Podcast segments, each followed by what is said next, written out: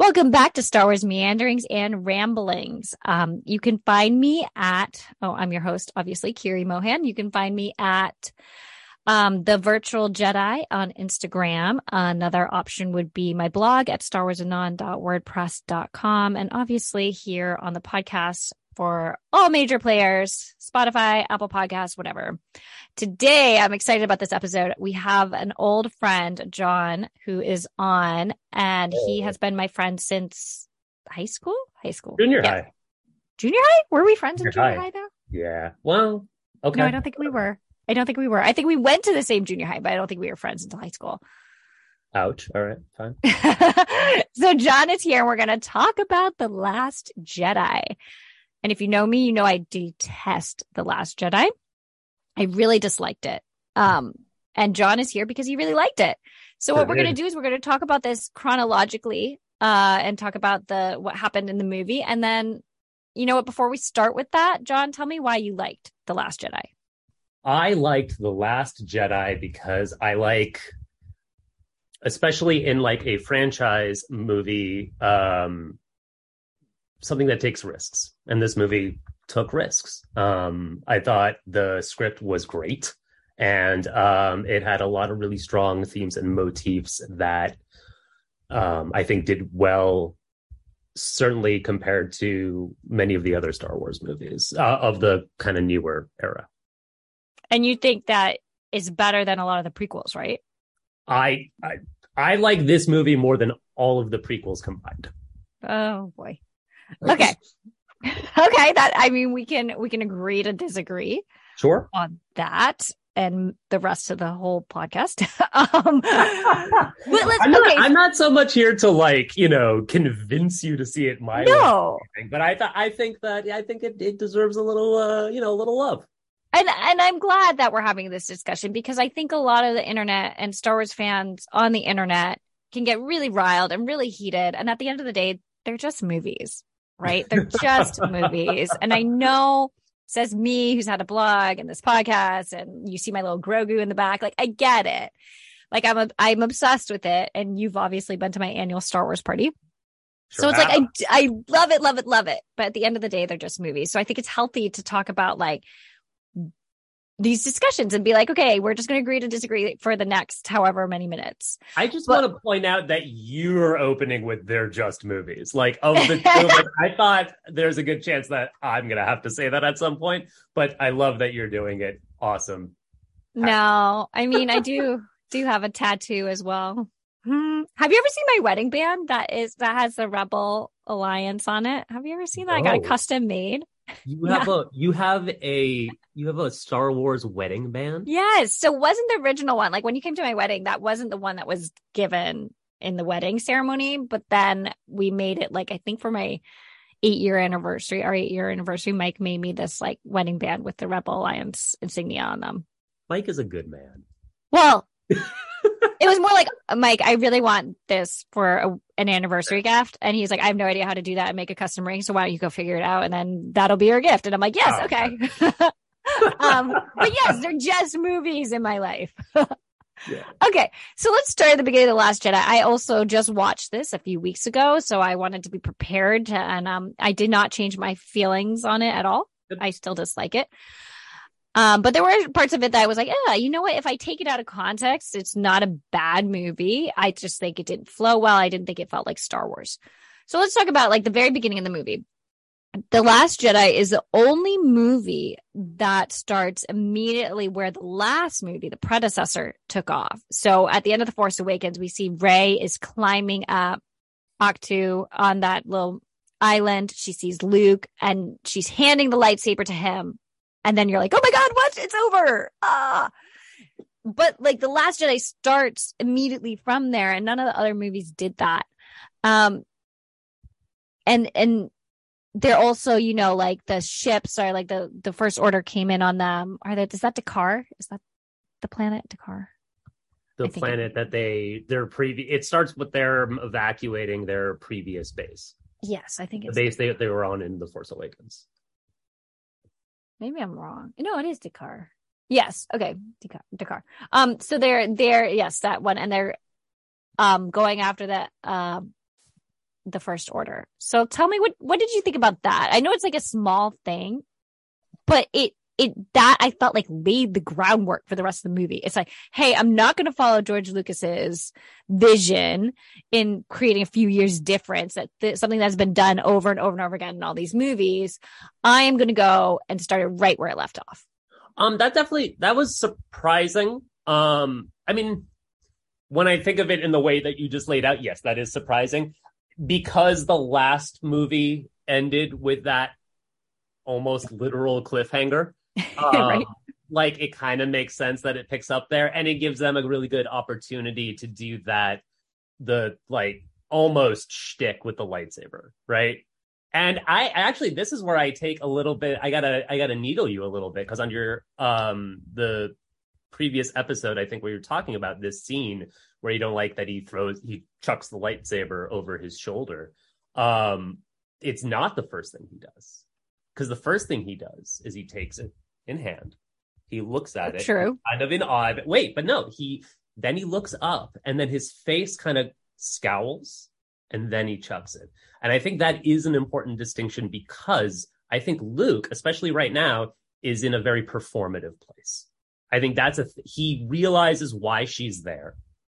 You know, not for the training, but for the to drag him back in into the, you know, into the fight as it were, and he is not about that. And so he puts on this little bit of a Chuck, it's not important. I'm not doing it.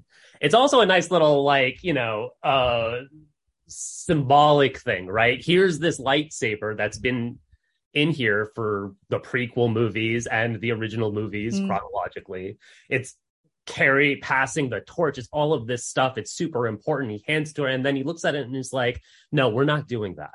And that's, I think, a lot of what this movie is very um, self-referential, right? This movie knows, I think, is is aware that it is it's you know, going against the grain of a typical Star Wars movie. And that, you know, some, whether or not he's aware it's going to like piss people off, like that, it, this is a little bit of a different thing. And we're going to make some changes here to the, to the philosophy, to the flow of how these normally go.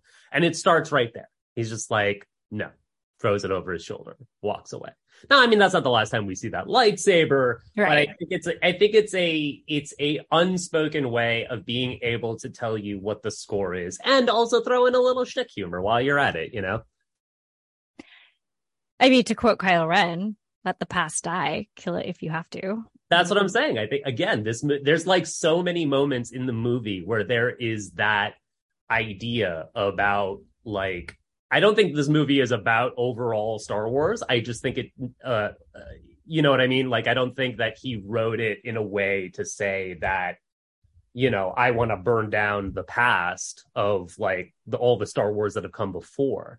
I think that it's a way of saying if we're going to keep doing this, making more Star Warses, passing the torch to the next generation, um, being a new story and a new franchise, we can't just make the same movie over and over again, which was certainly my biggest criticism of The Force Awakens, which I loved. I, I, I thought it was a great movie, but you know, after I watched that movie, I was like, I feel like I watched the entire episode four, five, and six inside of two and a half hours, you know, with some better special effects. You know, I thought it was good, but I, I don't know anybody that didn't feel that way about it, whether or not they liked that or not. I was like, that was very much the old the old thing.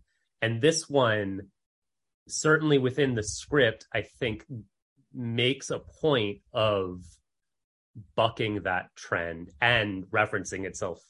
And we and I'll and I'll point out to my favorite parts of it, which happen a little later uh, as we get to it chronologically. Um, but I think that sort of um, again self-referential point or moment is the sign of a self-aware sort of script. And i really like that. That appeals to me. Um and that may just be a personal thing but i think that that's that does a little bit more of a service i think then all of your lines and all of your dialogue and all of your little plot points just carry with them a little extra weight without necessarily having to you know really jam it down your throat too much i feel like i have a few thoughts on this. Mhm. But I think my main one is like, I actually did want Star Wars to do something different. I did. And when I first heard that Disney had bought Lucasfilm, I said, oh, great. We can like go off into a new era, right? Like of the expanding universe stories of things that were just so different and interesting. And I actually, what I was hoping they would do was go back in time and do the like really like the Republic at the height of its powers and the Jedi at the height of its powers, which they're doing right now with Well, I was gonna novels say, and that's books. the- I think Yeah, well, that- I was- show in development too. Um, yes. I was hoping that they would do that though right away. Okay, Oh, whatever. So they didn't. But Yeah. then they came in with The Force Awakens and uh, all your points are very justified with like it felt like you were watching just kind of like a repeat, rinse and repeat, you know. But I think that they had to do it because there were a lot of jaded fans from the prequel era. So I think they were like, how can we bring in as many fans as possible and let them trust us, Disney, for taking over the Star Wars universe. So they kind of made this movie that like made everyone kind of happy. And I think I understood that from a business sense totally. But then when The Last Jedi came on, came in, it was almost too jarring. So that that, that was like my main point to what you're saying. Because I think you have a good point. And I think yes, it, it was great to kind of throw away what what had been built before, but I think he almost like destroyed what was built before and he just like didn't pay attention and he didn't care. And that was like what was kind of frustrating for me. And in terms of like Luke throwing away the lightsaber and like, yes, on a larger scale, I see what you're saying. It makes sense. It's kind of sets the tone, but does it make sense within his character? I thought no. And that's what I was arguing in my other um audio blog. I thought no, it doesn't make sense with his character. I think that of course we all have our own interpretations of characters, but I think Luke would never have done that. But I already talked about that in the previous episode. So you said you liked the script. I kind of wanted to go into the humor of the movie, which I also talked about in my other audio blog, Oh, and yeah. especially those like one-liners and all of that. Like, what did you feel about that? So I I think in terms of the humor, um, I didn't think the humor was all that different from The Force Awakens and the the, the next one too. Um, I think that is a very consistent with like an Abrams kind of approach, and and it's a it's certainly more modern. I agree with you that it's not very Star Warsy, um, and whether or not that's a good thing. I mean, there are times where it takes me out of it, and I can point to some some moments with that. A lot of it is Poe, to be honest. Um, I th- I think that um, I don't think that I think that that's not unique to the Last Jedi. That style of humor, I think that was unique to these new movies, and it being more modern. And um, same with some of the shows that they're doing now. They they're rife with that kind of humor. And I think that's just how you talk to a modern audience. Now, that is super weird coming from Luke. I think that, yeah, I think that's my issue. But actually, I think the the thing, if you want to talk about sort of a character inconsistency with Luke, um, you know, George Lucas, especially in the originals, his his dialogue is not fast. He he it's not like a repartee, you know, like uh, I'm getting that word wrong, but you know, like it's not like a um quick-witted kind of a thing. Like Han Solo has a couple cheeky one-liners, yeah, but go back and watch A New Hope or any of them. Luke doesn't say more than one sentence at a time almost ever, you know?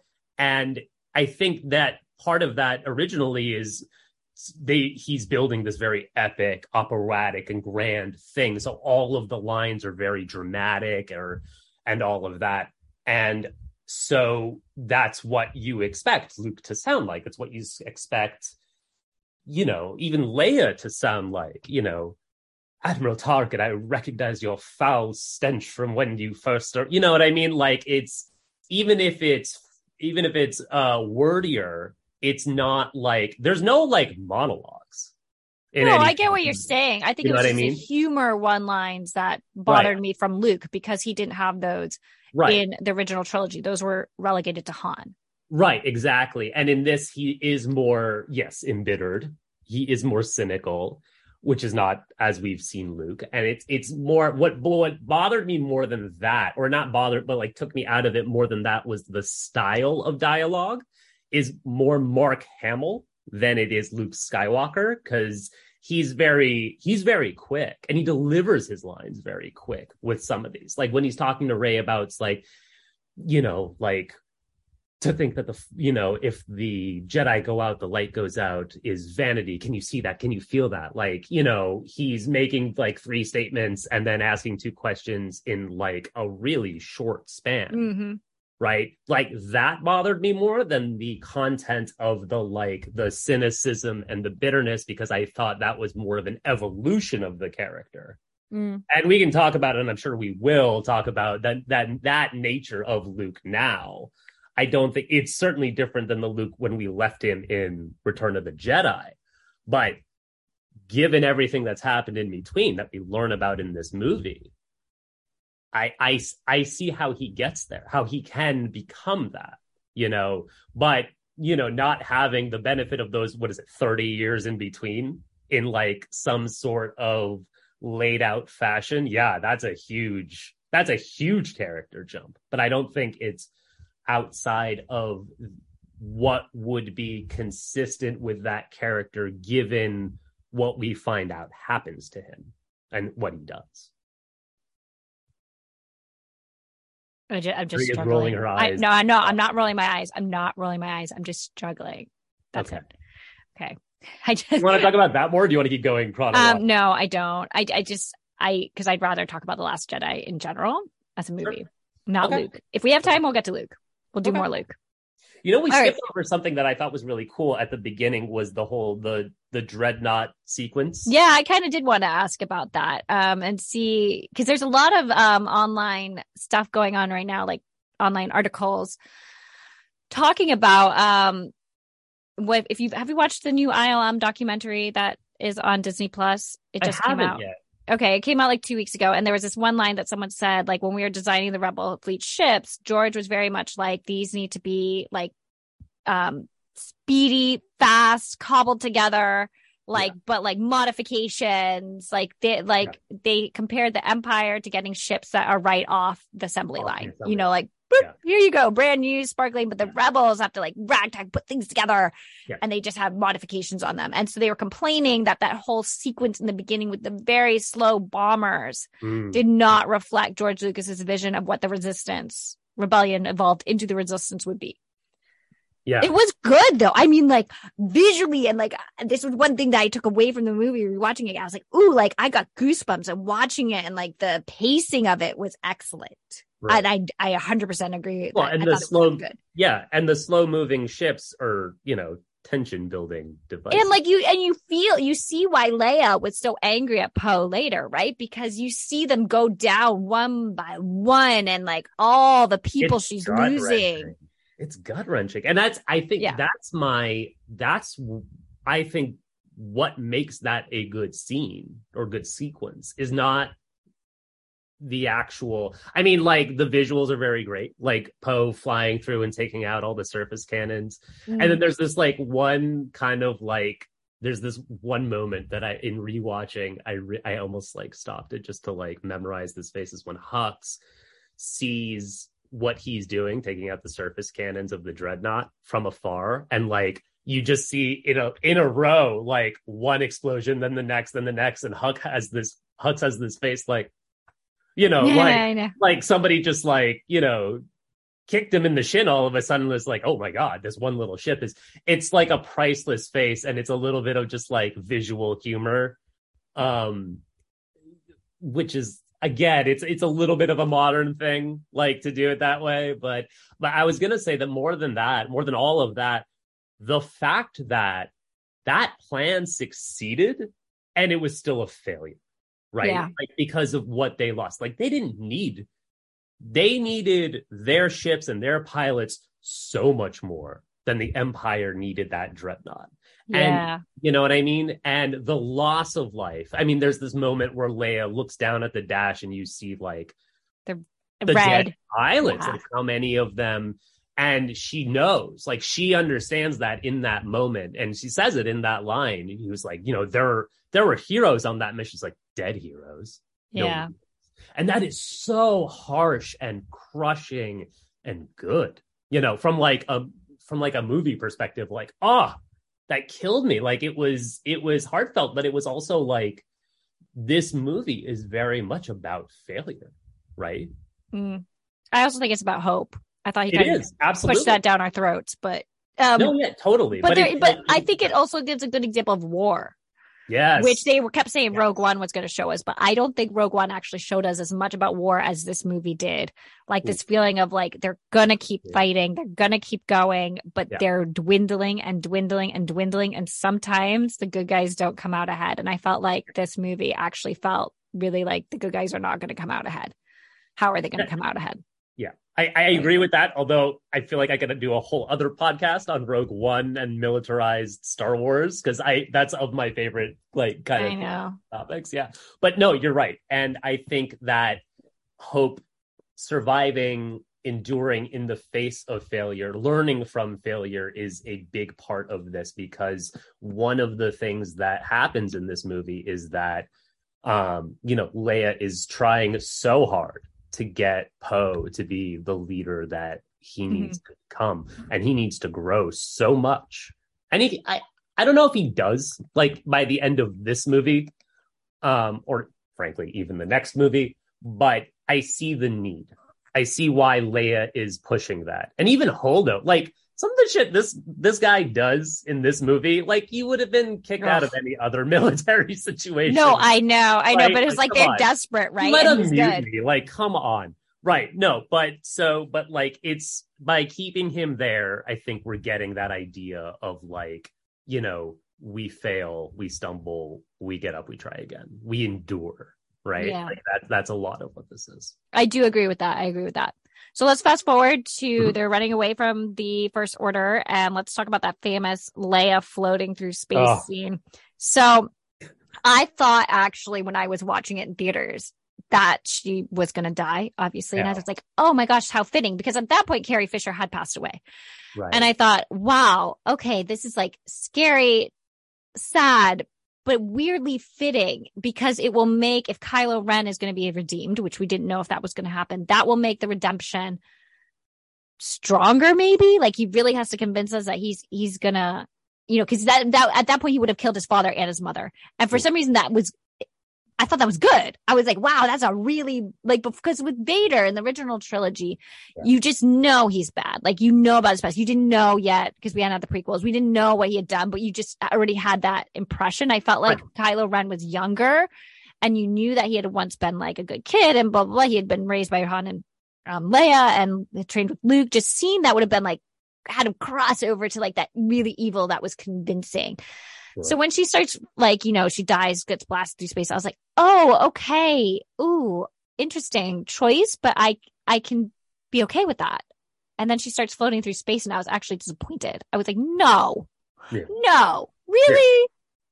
I had I had basically the same reaction. I I, I remember watching it and I was I was so disappointed because I was like, oh yeah, I remember she had died. Right, I, I was like, but I thought she they like she had finished this movie or done more. Like I had all of the like thoughts and emotions all at the same time while she does because I wasn't expecting it. You know, he pulls his thumb off the trigger or whatever, and then it happens.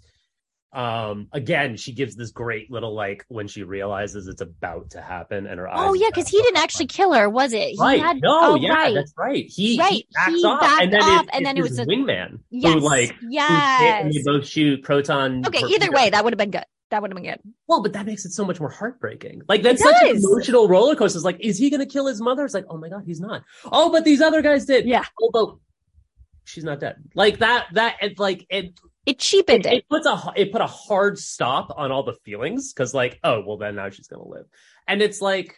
Not that I didn't want her to live. I wanted her to be alive through more of it. Like I didn't mind so much that if she dies in the movie, like I was ready for that going in. I but I was like the beginning of the movie. I was like I wanted more, and then she dies, and then doesn't.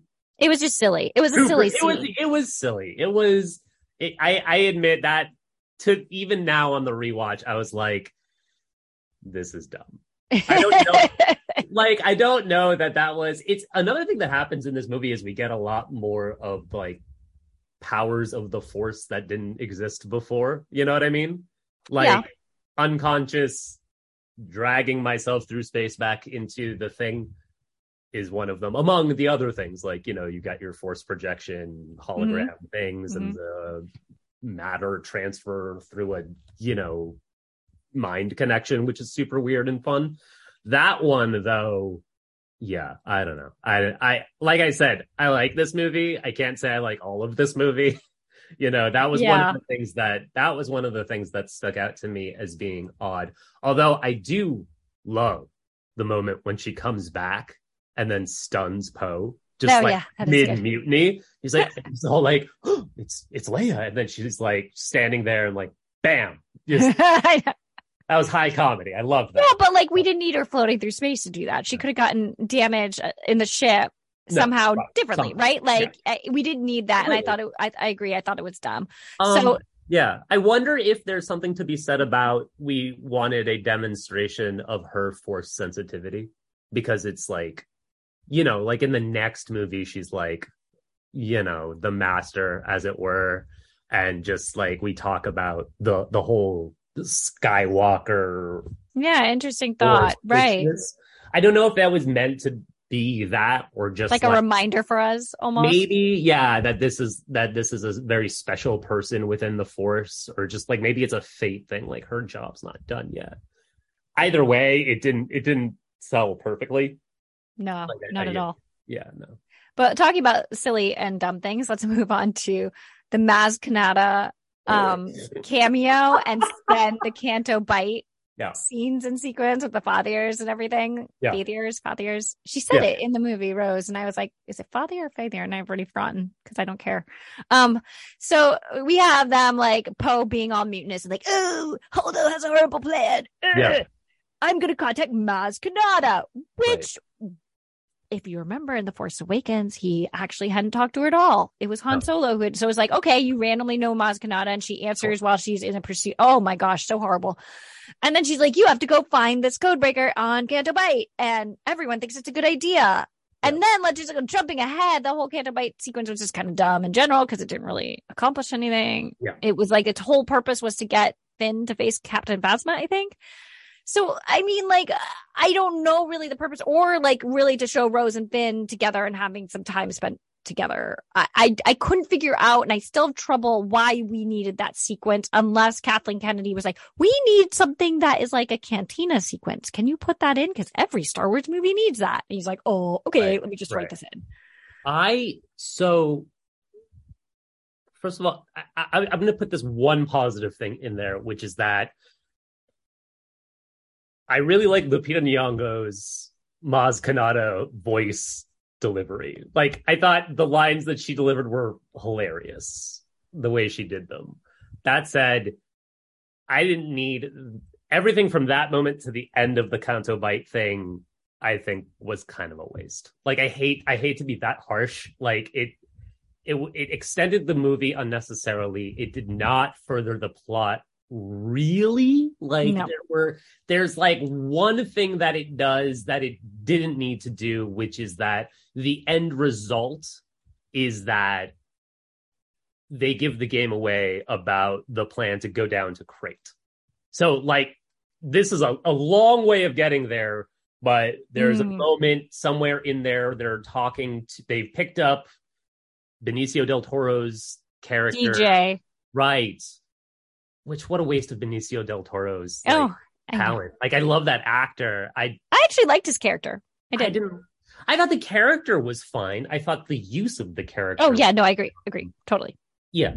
But they're like he overhears the conversation about like, oh yeah, they're evacuating to this planet, and then he sells them out to the Empire or uh, to the First Order, and that's how they find out that they're going down there, giving us the last like end of it, but also resulting in the like destruction of a bunch of those little pod crafts. I know. Shielded, which is really sad.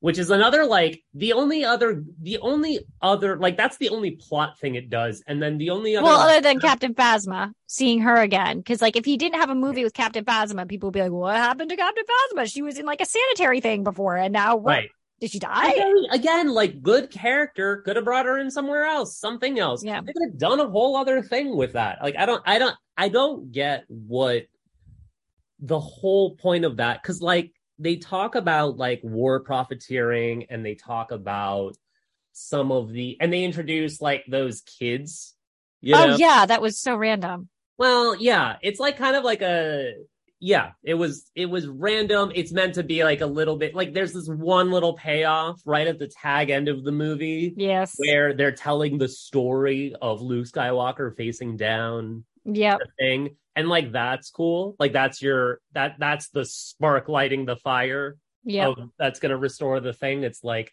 the storytelling, the example, the legend, you know, and and Rey talks about it's like we may just need a legend before this Yeah. is all said and done.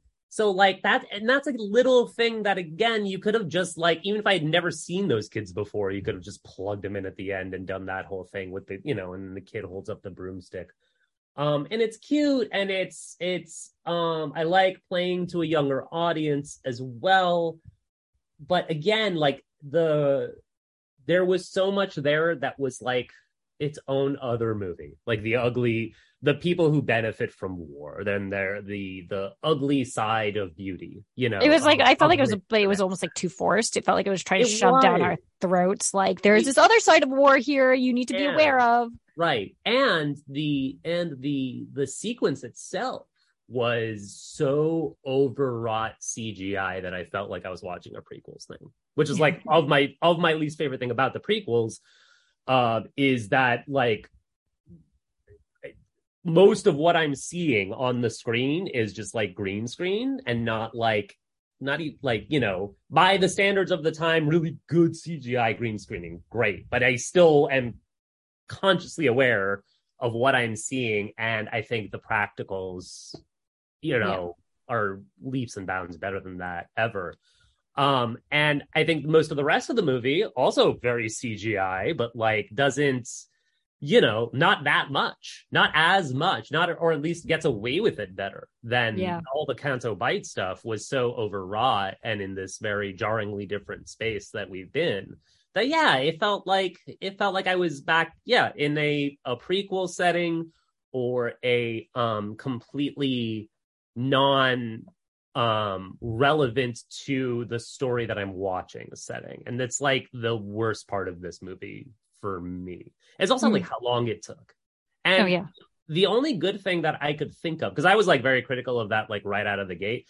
In rewatching it, I will say that because I really honed in on this like kind of theme of failure and how like everyone in every aspect of this movie, good and bad, fails at something somehow. And these guys failed. And the the only credit I can give it is that we don't see that very often. Like there there's not a lot of plans that the rebels have that don't work out. However outlandish, however ridiculous long shot odds, it always seems to work out. And of course it does. They're the protagonists. That's the story we're telling. But like, you know, sometimes it doesn't, you know? Like the And this worst was like that- the Right. like yeah, it was like this one little section. I mean, you could argue in Return of the Jedi when they show up at that second Death Star that failed, but but you knew No, it was going to be wrapped up. end. Like it, but it worked out in the last. Like they got conflict, or like they got some hurdles in the way, but it worked out. The only thing I can think of, um, was in, oh, what is it? Um, Revenge of the Sith, the whole movie. no, no, no, no. In, in Empire, well, yeah, I mean, but that's like,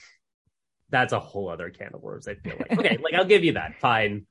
The whole yes, because in order to You set had up the to. Empire, You had to set up no, the the original. only thing I can think of is Luke lost a hand in Empire, right? Like that's the only. And is that failing? I don't know. That just kind of like I don't know. They came character. down on them on Hoth. On Hoth, they destroyed them. They did, and they still got away. That's true. Right. Um. Okay. Wait. Wait. Okay. So that we do need to to move on a little bit. Let's Yeah. talk about quickly the two um encounters, for lack of a better word. Let's talk about Rey and Kylo versus Snoke, and then also Finn versus Captain Phasma. Okay. Um. Well, let's do Rey Captain Phasma first because we're already in that. Finn, Captain Phasma. movie. Yeah. Yeah. Okay, No, so yeah, Finn and Captain I will say, if you watch the deleted scenes in the extras, um, in the Last Jedi, there's actually a cooler showdown I thought with Finn and Captain Phasma, and I was really disappointed that it like they picked this other one, which was barely a showdown. Um, but again, I thought it was let's get rid of this character that Rian Johnson just for some reason didn't know what to do with, but like had been left because of J.J. Abrams and all the Right. marketing. So he was just Right. kind of like, oh well, I don't really like this character, but we've got to have Finn show down with her, so we'll just kind of stick it in the end of the Canto Bight sequence. And okay, I didn't like it. I didn't like it. And like BB-8 controlling the ATST, I was kind of like, eh, really? Um, I thought that that that fight scene and that whole sequence with them being like almost executed on that Star Destroyer was the best part of the we'll call it the Canto Bight kind of plot, right? Like that was the only part that was and for me it was just visually cool. Like the thing with Captain Phasma is that and I can't like oversell the coolness of this is that it's a stormtrooper with a reflective chrome get up. Yeah. Like that's so cool. Like the fire that's all Yeah. around them reflects in that. That's so cool. Like it's such a visually awesome thing to see that even in the second movie, I still liked it, you know, and um and I'm also a big Gwendoline Christie fan generally, so like I think she she did a great job with it. Um I I otherwise, yeah, I didn't really need most of that. BB-8 and the ATSTs, you know, they always have like a cute thing where a droid saves them, right? Like he in already every- saved Poe in the beginning of the movie. I thought he had done his, he'd put in his time.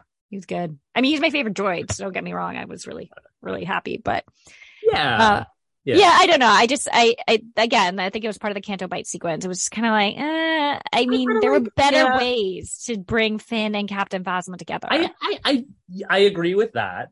Um, I don't I don't know that it was a forced thing the way you're kind of describing it. Like I don't know that did Rian Johnson get like some sort of a note from the studio of like, no, you have to have Captain Phasma. Like, yeah, you could have thrown Phasma. I think he did. I think he absolutely did. Like, do you know how much money they made off the marketing of her? She was a female stormtrooper with chrome Sure. reflective outfit. Yeah. Like, you better put her in this movie.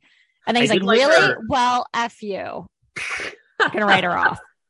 I was like, Uh, "Aw, I have a hard time. I have a hard time believing that somebody takes on a project like that, and even if there's something they don't want to do, they write it in a purposely bad way to be spiteful. Or okay, then or he That's was like writing this movie. He's like, oh shoot, I forgot Captain Phasma. Oh yeah, I put her. Oh shoot, where do I put just- her? Let's Like, just put her in real quick. yeah, yeah. He's like, Um, oh shoot, I gotta have her. Yeah. Mm, She's gonna mess up all these other scenes. So I'll just, I'll just write this little section in. like, not that I mean, not that he writes it, but you know what I mean. Like he's gonna. Yes, I do. Put know what you mean. I do know what you. I thought, but I thought the fight itself was cool. You know, Yeah, I you thought keep going back to visually, which yes, I agree. The movie visually was good. It, it, I mean, Did it feel like Star Wars? No. it, it is a film. It, it is okay, a it is a space opera film with lots of blasters and and fire. You know, I you know what? Anything where they anything where they mess up a star destroyer, I like. Okay, very, you know, like, very simple you man. You really in Star Wars, like you can't go too wrong blowing up a star destroyer inside or outside. I think that's I think that's just a good uh, note for future uh, Star Wars filmmakers. All right, so let's talk about uh Rey and Kylo Ren. I thought that was one of the best scenes. I thought that was so good. Yeah. Oh my The God, and, like, whole- their little visually- Well, visually, if we're going to talk about visuals, that was very visually amazing. That whole fight sequence right. against Oh, Snoke. the fight, the two of them versus yes, Snoke. yes, Oh, amazingly good. hands down. Like I thought it was better than the ending. Actually, I thought it was better than the ending. I liked that. I, if I had to pick my favorite scene, I would actually say that was my favorite scene. It's certainly a better fight scene. That's for sure. Like there was just so much more happening. I thought even the choreography with their with the like Praetorian guard yeah, that was there was great. Like Yeah. then, like you could feel that fight. Like that that was a real like struggle for them. Um I it did include it started with one of my favorite things which I was like I have always as a kid I never understood if they can use the force and they have lightsabers why not chuck these things turn them on midair And just like, you know, Mm. I that was so for me, like yeah, that's less interesting than having a sword fight. But like that it took eight movies for that to happen is amazing to me. I'm just glad it happened. Like I I like the kid in me was like like I saw it happening and I was like, yes. yeah, finally. Do it, do it. Is he gonna do it? And then like Snoke literally is like describing is like, I can feel him Yeah. turning on his lightsaber and striking down his true enemy. Oh, my body. Yeah. Um, and like, that was so great. Snoke has some of the best lines, I thought, in the movie. I thought all of his lines are fire. Like, you know, um, just no one smacks down Kylo Ren like Snoke, right? Yeah, like, true. or anybody like Snoke does, not the Emperor, not anybody else. Like, you're just a child in a mask. Like, Yeah. oh, Andy Serkis, you outdo yourself. That's such a good story on that um and just makes you want to see him get cut in half i also liked the like sort of unceremonious nature of that the like abrupt just like and then he fell apart and we never learned anything else about him. Cool. You know like just he's another bad guy in a robe with a big head like yeah he's the and- big bad yeah. but he's not the big bad is he? You know like so um i loved that. Like that that was really fun like cheeky. I mean like it's kind of weird to think of it like i don't know how star wars gets away with this of like decapitation as being like this kid friendly thing that you can put into a movie. You know. but they do. Like it's it's not the first time. And um and only star wars could do that. Only in star wars could you like sword chop somebody in half for not the first time and still get like a pg rating or something like that you know? Um great. That the whole thing was great. The like the red room was weird and then it catches on fire and you realize it's just a screen. Um yeah, it was cool. fabulous choreography fabulous um everything I agree. So that, I wanted to bring that up just because I did agree. That was one of the best scenes I thought. Um, I'm going to kind of, do you want to talk about Yoda and Yoda coming back and the burning of the books? Cause I kind of want to skip over that, but if you, if you have something specific you want to say about that, we can I talk do. about it. I do Okay. have something specific, um, which is, and I touched on this before. Again, very self-referential about this movie, about moving on to the next thing, about the like. All right, so you know how you were saying like Kylo does that, let the past die, kill it if you have to. Like that's the bad guy version of basically what Yoda does in this. Is like he done burn down the tree. And then Luke is like, the sacred Jedi text, which to me is the screams of a thousand Star Wars fan purists, you know, going, what are they doing to Luke in Star Wars? And Yoda, Yoda of all people, remember, 800 years he's been training Jedi. Yoda of all people burns the shit down and then does a little dance on top of it, you know, with his little legs kicking. Oh, That's right, yep. Great. And he giggles. And then he's like, look, there's nothing more in those books that can teach Rey.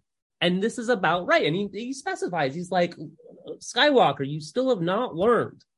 Always your eyes are on the horizon, never what's in front of you. You lost Ben. You failed Ben Solo. We cannot lose Rey. Right? And that's kind of what was happening, well, wasn't it? Right? Like Luke kind of scared her off. Yeah. And now she's in this very dangerous place. Her training's not complete. She's conflicted and she's going off to find Ben or Kylo, right? And kind of like how Luke left his training midway, you know, and and did that. And and here's Yoda saying it's like you need to focus. You need to like get past your own grief, your own failure and see failure as a teacher. And I think that that's incredibly important, both thematically, again, like failure converted to hope, um, but also because I really enjoyed that it's their way of saying, like, we can't. It's maybe it is. I don't know. I don't know this. Like, I haven't read Rian Johnson say this or anything like that. But to me, I read that as like, if this franchise is going to endure, like, we need to get past the purity of this is what George Lucas would have done, or this is what exactly the force means and it can't mean anything else, or or something like that. You know, I again, I come from a place of I don't like purity in adapted franchises. I say this as a lifelong comic book fan, right? Like everyone gets so up in arms about like certain things and I'm like that's the fun of it, you know. This franchise is 40 years old. Is that it? Like 77 to now? I mean, like if we're gonna if we're gonna have another 40 years of it, like it's got to be in the hands of I don't want to say like, you know, Disney the studio should do it and only make decisions that are based on on like, you know, profits or something like that, but they hired Rian Johnson, right? They chose that. He wrote it and directed it.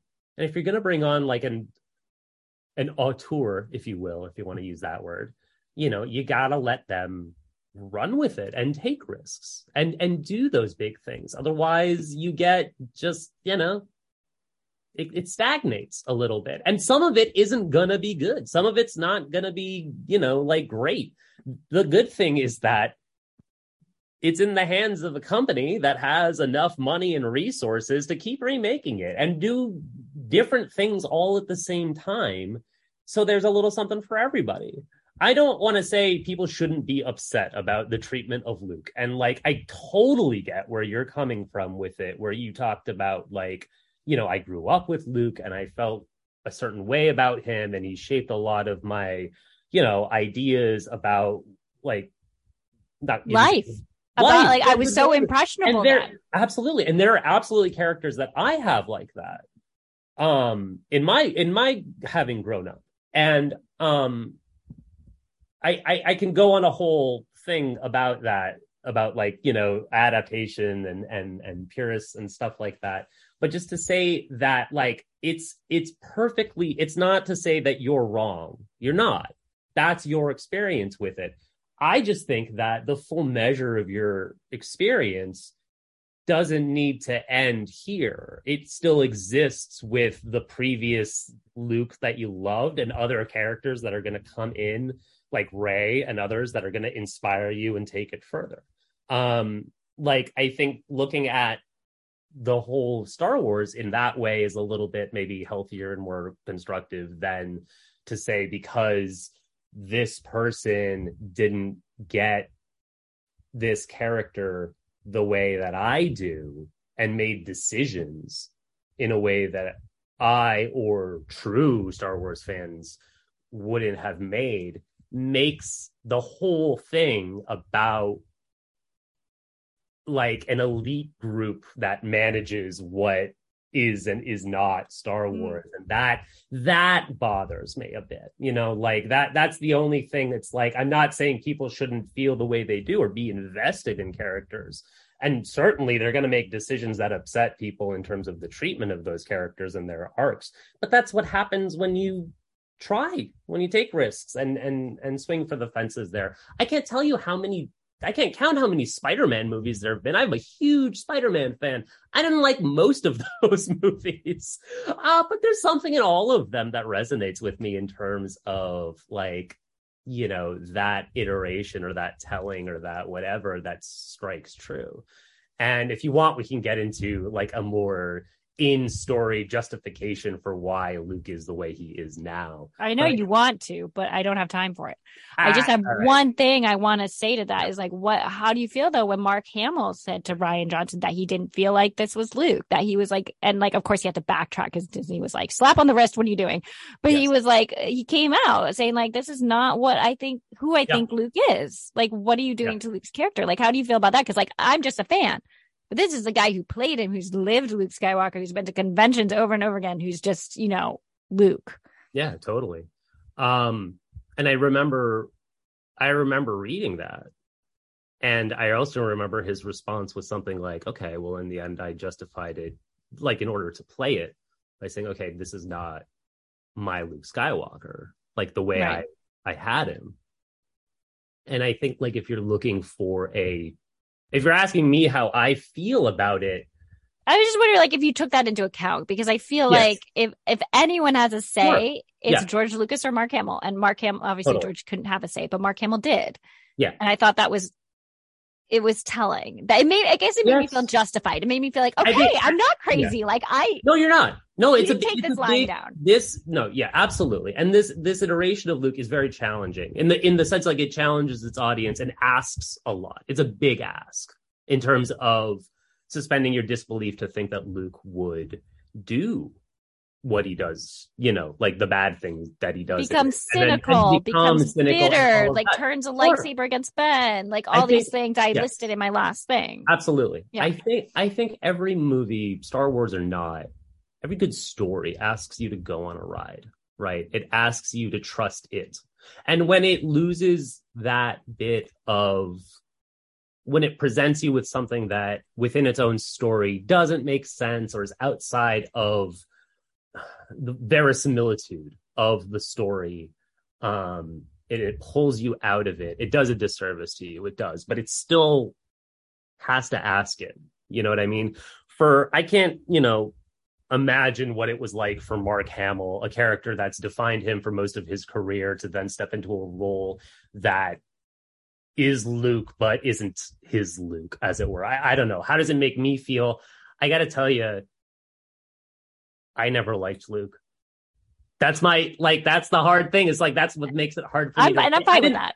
I didn't I didn't dislike Luke. But for me, this character didn't have throughout the entire franchise like just didn't have the same sort of depth and complexity that everyone else in this universe No, I know. that richness, right? I, yeah, I can totally admit that. I know. Yeah, right. So so then for me, like again, just me, like he just now got interesting, right? Like that that's that's what it was like for me. How does it make me feel to hear Mark Hamill say that? Who Mark Hamill I really respect. I really enjoy like his other roles too. I like him as an actor. Um, and I and I think he played this character well. I thought this was some of the best Luke that he did, not just be- because it asked more of him. It asked more of him in terms of the acting and in terms of stretching and you could see it and it was it felt painful right like he, that character is very much in pain and i could see that in in his performance of it and that to me was good art i guess it, that's how it made me feel was that it was a it was a challenge and you know yeah it's gonna piss people off but like again these are the sacred Jedi texts are on fire, yo. I mean, like it's I I don't have a good answer. I don't have a good answer for how it makes me feel other than to say the I walked away from this movie and this performance more charged, more feeling good about it um and enjoying it relative to the other you know skywalker based movies, you know, certainly of this arc. I can't it's hard to compare it to like the originals because like, you know, I've been watching those for Right. God knows how many years now, and they're these captured in time little things to me that like, you know, I can't really do that comparison. Um I think if we're gonna do new Star Wars, it, let's do new Star Wars. You know, like I don't, I didn't really understand the need to even do another Skywalker arc for these three movies. Like, Oh, I it- didn't either. In the beginning, I was I was just hoping like, that it would actually take Yeah. away from the sky. Like maybe they would show up, maybe. yeah, or, right. Like, have a, like, I Yeah. yeah, I didn't want that. I wanted something completely new, and I was surprised at how heavily, like in the Force Yeah. Awakens, Han Solo played a part, and I was like, oh, and then Leia, and then like, I thought if anything, having Luke would have made the most sense if we're gonna. I do mean, if you're gonna do it, right? just because like did- the Jedi and like Yeah, trying to figure out. it does it does to me and again this is like what why i like rogue one so much was like oh finally a full-on Right, star right. wars movie that doesn't have to do with Well, actually, I Yeah. think I like the It's a weird Mandalorian so much because Same. it has nothing to do with Jedi, totally. and and I love Jedi. I love it as everyone knows. yeah I love although Jedi. you have skywalkers in both of those too I know, I, I know. Well, technically, but again like little little cameos like little Right. like oh yeah little little but it's not the main storyline, which is what I think I was. And like, I think they were tr- mm, kind of like maybe trying that with Rey and Finn and Poe, but then they they didn't. They like it still focused too much on the the old It the did. main the Yeah. original trilogy main characters, Right. right? Yeah, and I think the the the hard part about putting them in all in the same movie is now you like you had to work against a lot of people trying to make comparisons of like, is Poe the new Han? Right, is right. Rey the new Luke and Leia combined? Like that's Yeah. and it's not. I, I don't think that's a great way of building out something new. I am looking forward to what they do next. You know, like now that okay, now we're done. Right, right. Uh, we've all we know what happens with the Skywalkers. That whole bloodline thing is gone. The Emperor is fingers crossed dead this time. Let's let's stop building Death Stars and do something else. yeah. Yeah. All right, let's do let's wrap it up with the ending. Okay. Um, and just talk about that quickly. A few things. Um, Rose and Finn, they kiss. Hmm. Did you think that made sense? Some people argue that didn't make any sense. I thought it made sense the way that I saw it. I don't know, like so to me, she, you know, was into him and he was not. And yeah, that's, okay. That's what Okay. it, looked- I that's thought what that too. like to me. but then I think people were like, well, what happened in The Rise of Skywalker? Their relationship wasn't there at all. And I do agree. Like, this is not a discussion about The Rise of Skywalker, but it was kind of like they built something up in the end there. And then maybe it was Hey JJ's version of giving the finger. Like, I'm not going to pursue. Crazy stuff happens in the heat of battle, right? yeah, right. Okay, then, so then let's talk about Luke versus Kylo Ren and Luke's death. Mm. Okay, let's talk about it. I mean, I I didn't I didn't like it. I mean, one of my um someone commented on my blog and gave a very good defense. I thought if you listen to my episode about Luke, I thought that um it cheapened his character to have him do that force projection. And she was arguing, well, the only reason why they did that is really to let the resistance get away. It was a distraction move. He didn't need to be there in person. And I was like, oh, okay. I think I just kept hoping like Kylo would kill all the main characters. I think somewhere in me was just like, well, he kills Han and then he'll kill Leia. And then like she, she stayed alive, right? And I was like disappointed about that. And then like he'll kill Luke and then it'll be really evil and there's no coming back. And like, I think I was kind of hoping that. And then when I found out it was a projection, which by the way, I swore was in an EU novel, Force Projections. And I have not been able to find anything since. So I don't know if I made it up in my head, but everyone was so surprised by this. But I was like, oh yeah, no, no, no, that happened in a novel. And that was if anyone out there is listening to this and it did happen in a novel or some story, please tag me or let me know what it is because I swear I read it because I wasn't surprised. I was like, oh yeah, no, duh, he can do that. Um, but I, I do think that like it was a good scene and I liked it. I just for some reason was like, now you're just opening up a lot of things with this force projection and like, ugh. Yeah. why was 3PO able to see him? Like, I don't, there was just like some things that I just felt like kind of were cheapened by it being a projection versus. Sure. I, I get that. I get that. I get that. It, it feels, um, like I mean, yeah, it's not as high stakes as. Wait, wait, wait. Let me, one more thing. Imagine Kylo Ren raining down that fire from those um AT are they ATMTs? Something Yeah, I think so. It- Yeah, no, and they- there's another. It's something else. There's like a number in there, but they're like the gorilla walker. thing, yes, yeah, and Yeah. he just like cool. like rains down this blaster fire, and Luke is unharmed. Imagine if it wasn't a projection. Like how much cooler would that be? To And see Luke and his like you mean? power, just like coming back to save the day, and be like, "Oh yeah, nope," and he brushes it off, like, "Oh no problem." Like so, like thinking that is like sure, if that was actually real sure. is so much more powerful. Well, I, I think that um yes, I, I, I agree that it would be more it'd be more dramatic if it was the real him there. I think that it being a force projection is that what we're calling that now? Uh, yeah, sure. Yeah. I think I think that that does a couple things. One is that the like, can you imagine how utterly humiliated Kylo Ren is now? Right, this Yeah. guy just became the supreme leader, right? And he's acting like a petulant child in front of an army, right? A heavily armed army that should be able to squash out this like two dozen remaining like resistance Resistance, yeah. fighters like nothing. And he can't even do that. What's worse, he got bamboozled by an old ghost right? Like he walks through with the lightsaber, and everybody in those walkers and on that ship just went, Yeah, yeah, you're right. You're right. right? Like that, that is utterly humiliating. And I think that is not, I think that's not nothing. right? And even if you look at the posture when they are fighting, right? Luke is standing there calm and confident. And like, you know, 20 years younger, however much younger he's supposed to be, as as scared boy Kylo would have remembered him, right? I'm assuming he hasn't seen him since then um and and a little bit more with a little bit more like he's in darker colors he's got a little bit more of a cockiness to his step and maybe the like you know bearded old man with the long feathered hair maybe wouldn't have been able to pose that as well. But contrast that with with Kylo who's stooped over in his stance right? He's um screaming at him like an angry kid again. Like these are very like these are very strong power dynamics visually to It's show. basically my husband and I after 10 p.m. wait. I'm not gonna ask which one is which. I'm Um, Kylo Ren.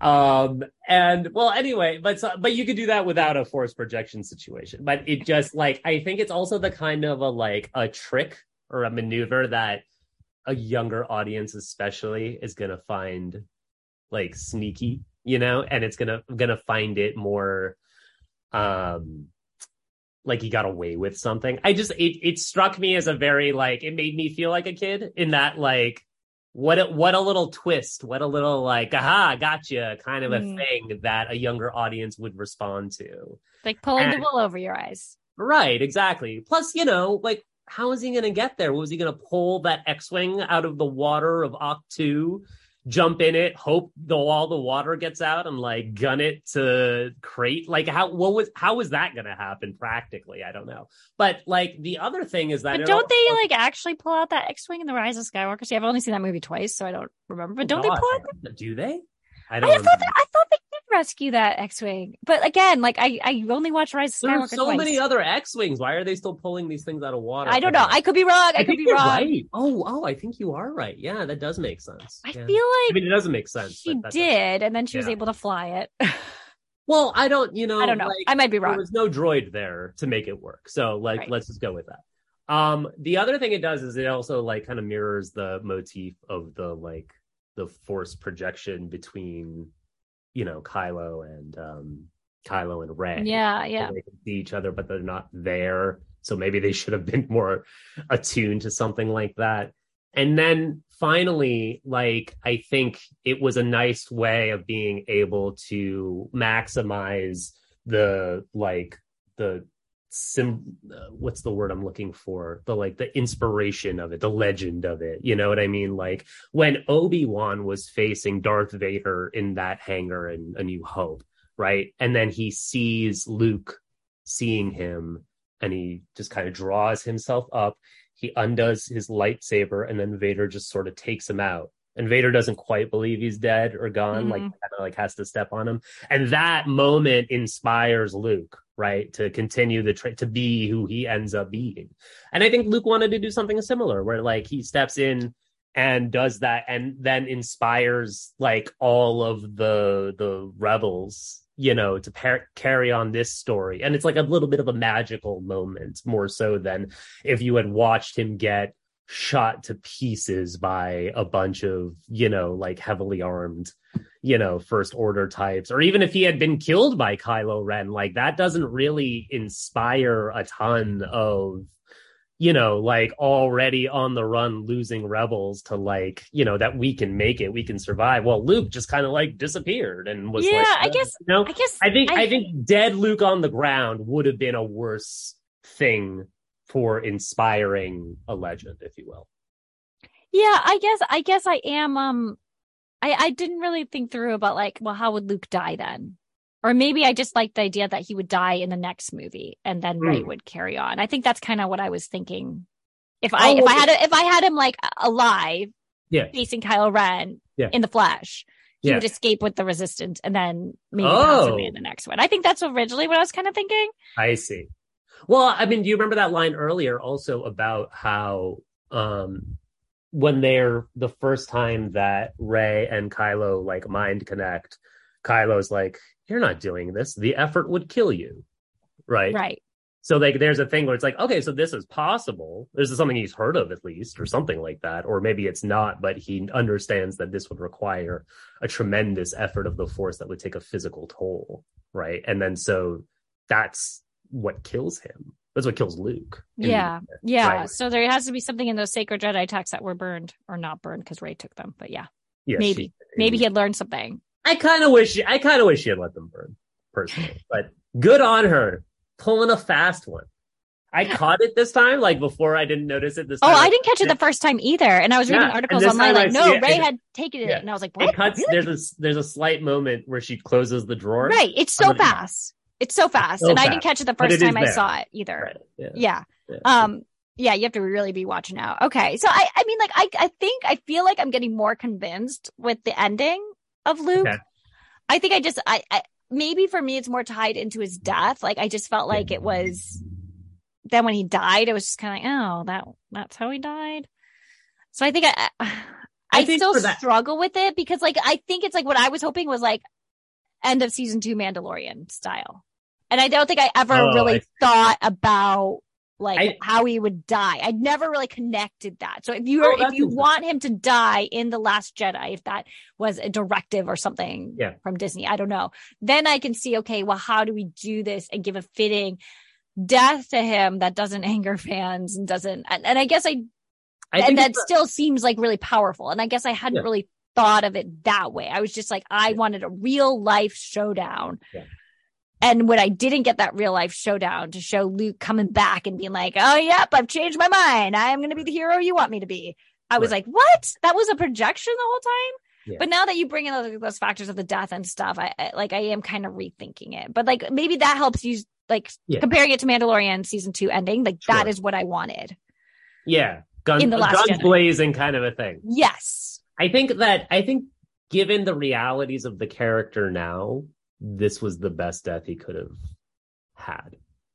Best he could have hoped. Like there, there was no way he was going to beat Kylo Ren, and you know it, right? Like physically or whatever, yeah. or mastery of the Force. Even this guy cut himself off from the Force for God knows how long. He's not in like, we'll call it fighting shape, if you will. And yeah. plenty of Jedi die in battle not gracefully, you know, yeah. and it's and they're brutal deaths and could be very, you know, like debilitating to the idea of a I mean, you hate to say it, but like a death that then inspires or sparks, if you will, you know, because like the best part of that whole thing is later when the little kids are retelling the story in the language that we don't know, but we hear the little words like right Skywalker, Jedi Master, you know, like was really it was really cool. And he's got the little figurine and all that. Like this story gets around. The legend of Luke Skywalker lives on in that way. And the best of him, not not the this old guy Cynical, yeah. like you know, like the way that Obi-Wan went out was really only inspiring, could only have really been inspiring to Luke, right?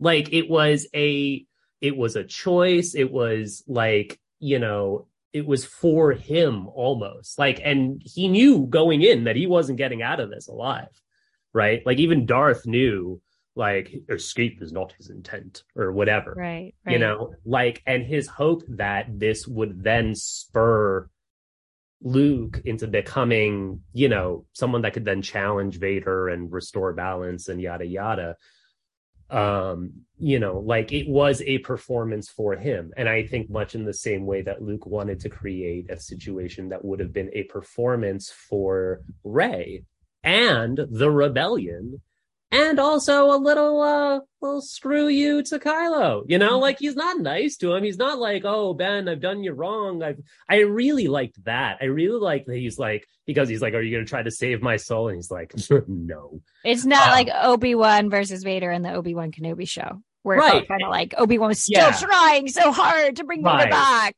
And he's like But I did yeah.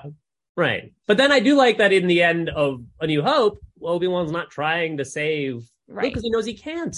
He knows yeah. he can't. And and luke knows he can't save kylo. He created kylo. He right. created kylo right? And i and i think it had the most sort of um like ring of truth to what his character had become in that moment. And um plus you get the the they gave him the little the two sons. The two sons. I did like that. I thought that was a right? nice touch. like it's like the force saying hey you did good yeah, I on like this that last touch. move. Last move yeah. So I think, I mean, we've talked about a lot, and I try to keep it to an hour because I don't want people to like zone off. They might have, I don't know. But there's like so much more I want to talk about. There's But a I lot more We have, we have to end here because it's Oh, it's not going to be a two hour podcast as much as I would love it to. okay Um, so maybe you can come back on. We can talk about the characters. I did want to go more into like each of the characters and their motivations. Um, i would do and- this was so fun i would do this anytime this is my first podcast Oh well, congrats! Do you have anything you want to talk about or promote or send people to well to so like, you? La- your last guest had like books and like Well, he was stuff working on a book. promoting i don't i don't social media so You're like just hanging out, talking just- about Star I'm Wars. Just, I'm just hanging out. So I actually I did have I had a question. I had I had a um what I was hoping to instead of a plug, I would love to ask um would love to I I um polled some of our old friends, oh, our, okay. our mutual friends about oh dear. what would what would you ask Kiri, right? Oh. On a podcast.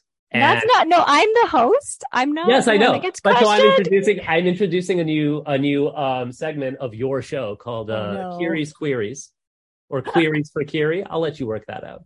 But so I have I have just two. Just two. okay. Okay. Okay. The first is uh okay. Our friend Ben mm-hmm. wants to know other than toxic fandom, other than that, what do you feel has hurt the franchise the most? Rian Johnson. Next. I walked right into that one. Yeah.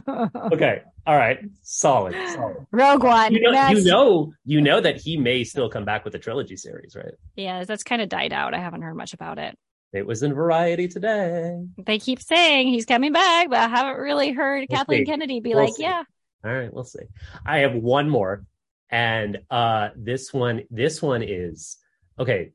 So on your podcast, you talked about how you're. I mean, you're the last episode. You talked about how Luke was like a model of like a role Yeah. model almost, right? yeah, yeah." So now that he's out, shall we say, as as that, is there a character in in Star Wars or not, you know, in anything that you look to in the same sort of lens? Like in that Hmm. same, like what would this person, this character do? Probably Grogu. Gr- Oh yeah, no. I just pulled a Dumbledore here, You- not you definitely any had of this me in that. truthfully. Wait, you say Um, Dumbledore? okay, I would say uh, the one that has like a lot of influence on me. Yeah. are actually Qui Gon Jinn and Rey. Do go on. I love Qui Gon Jinn. This is actually going to be my next audio blog. Is a little bit talking about him. Um, I like that he's a Jedi, that he follows the way of the Force, but he kind of deviates. He's a little bit of a like. I'm not going to be on the council because I don't agree with everything, and I wonder if Anakin's life would have shaped up a lot differently had Qui Gon remained his master. And I kind of stand by that. I'll, I'll go into that more later. I like Rey because I think she's a good example that movies needed to show of a quote unquote strong female protagonist um without trying too hard. I think a lot of like in the the era that 2000 to maybe even like 2017 um after the Hunger Games there was a lot of like ooh we need to make strong female protagonists cuz wait a minute they can actually lead a movie who knew okay people still go see those movies and they tried too hard. And I thought a lot of these characters and Jyn in Rogue One is a good example. And the whole reason I don't like Rogue One is actually because of Jyn. And I think that they tried too hard and they didn't give these characters personality. They didn't give them any like meat to them. And I thought Rey over, even in The Rise of Skywalker, which I probably should rewatch, but the Last Jedi, I loved the way Rian Johnson handled her. I thought he he stayed true to her character, um, and I liked the way J.J. Abrams introduced her. And one of the ways she influenced me, just like Luke influenced me when I was younger, to be a better person, to rise above, to have more patience, and to try to emulate a Jedi. And I liked his struggles and the way he worked through it. Rey inspired me to not be so reliant on other people and to be like, I can do this by myself. I don't need silly things, right? Like, I mean, when it came out, I was already married, but I had gotten into the habit of being like, oh, Mike, can you do that? Not because I couldn't, but because I was just like lazy. And I was like, wait a minute, like, and and she always stops me to be like, wait, do I can I figure this out myself? Can I do this myself? Do I need someone's help in this? No, I can figure this out myself. And like I think throughout the whole trilogy, the Skywalker trilogy of um the sequel trilogy, you see her continuously trying to figure things out for herself without needing another person's opinion, not being directed by another person's opinion. She'll ask for it when she wants it, but she'll only do it if she wants it. And so I would say Rey and Qui Gon are probably the most influential on me, um, other than Luke. Nice. Oh, it's fantastic. And this was queries for Kiri. Yeah. Well, thank you. I was a little thrown off. I did not realize that we were gonna we were gonna have that at the end, but I kind of like it. Well, you know, I, I, like to keep it fresh for you. Okay. I keep meaning to like. I'm going to add on my blog like a section of people who like for people who want to apply and be guests, and I maybe I'll do a queries for Kiri section. Oh my god! Can you also set criteria though? Not even for for guests. Like, no, like how you're going to screen that. There is going to be a screening. Like, so I have someone else talking to me who wants to do a guest um appearance, and it's fine. I just need you to. You can't just say, "Hey, I want to be on the show." You need to like have a good like when Michael Miller sent me all those points about the religion mythology and all that, it was like, you need to have a good thing that I can bounce off of. We're not just going to jump in and be like, oh, let's talk about Star Wars. It has to be like a set, you know, yes. It's not, if there's going to be screening basically. Yes. Yeah. I knew you'd have like a great answer for that. It's like, what are, what are your standards then for that? Cause I don't know. I would have met them, but that's fine. I got, I got in, I, I, I got in on the, the high school, like, you know, OG. you're different. Yeah. I know you. So it's a little easier. Um, a little Okay, we're good. We didn't talk about thalasirens, but that's okay. We're all good. Thalasirens, the milking of the the the those are called thalasirens. I grew up on blue milk. What else do you drink? okay, we gotta go. We're done. I don't want to torture anyone else. All right. Thank you so much. I appreciate it. Thank you. Bye.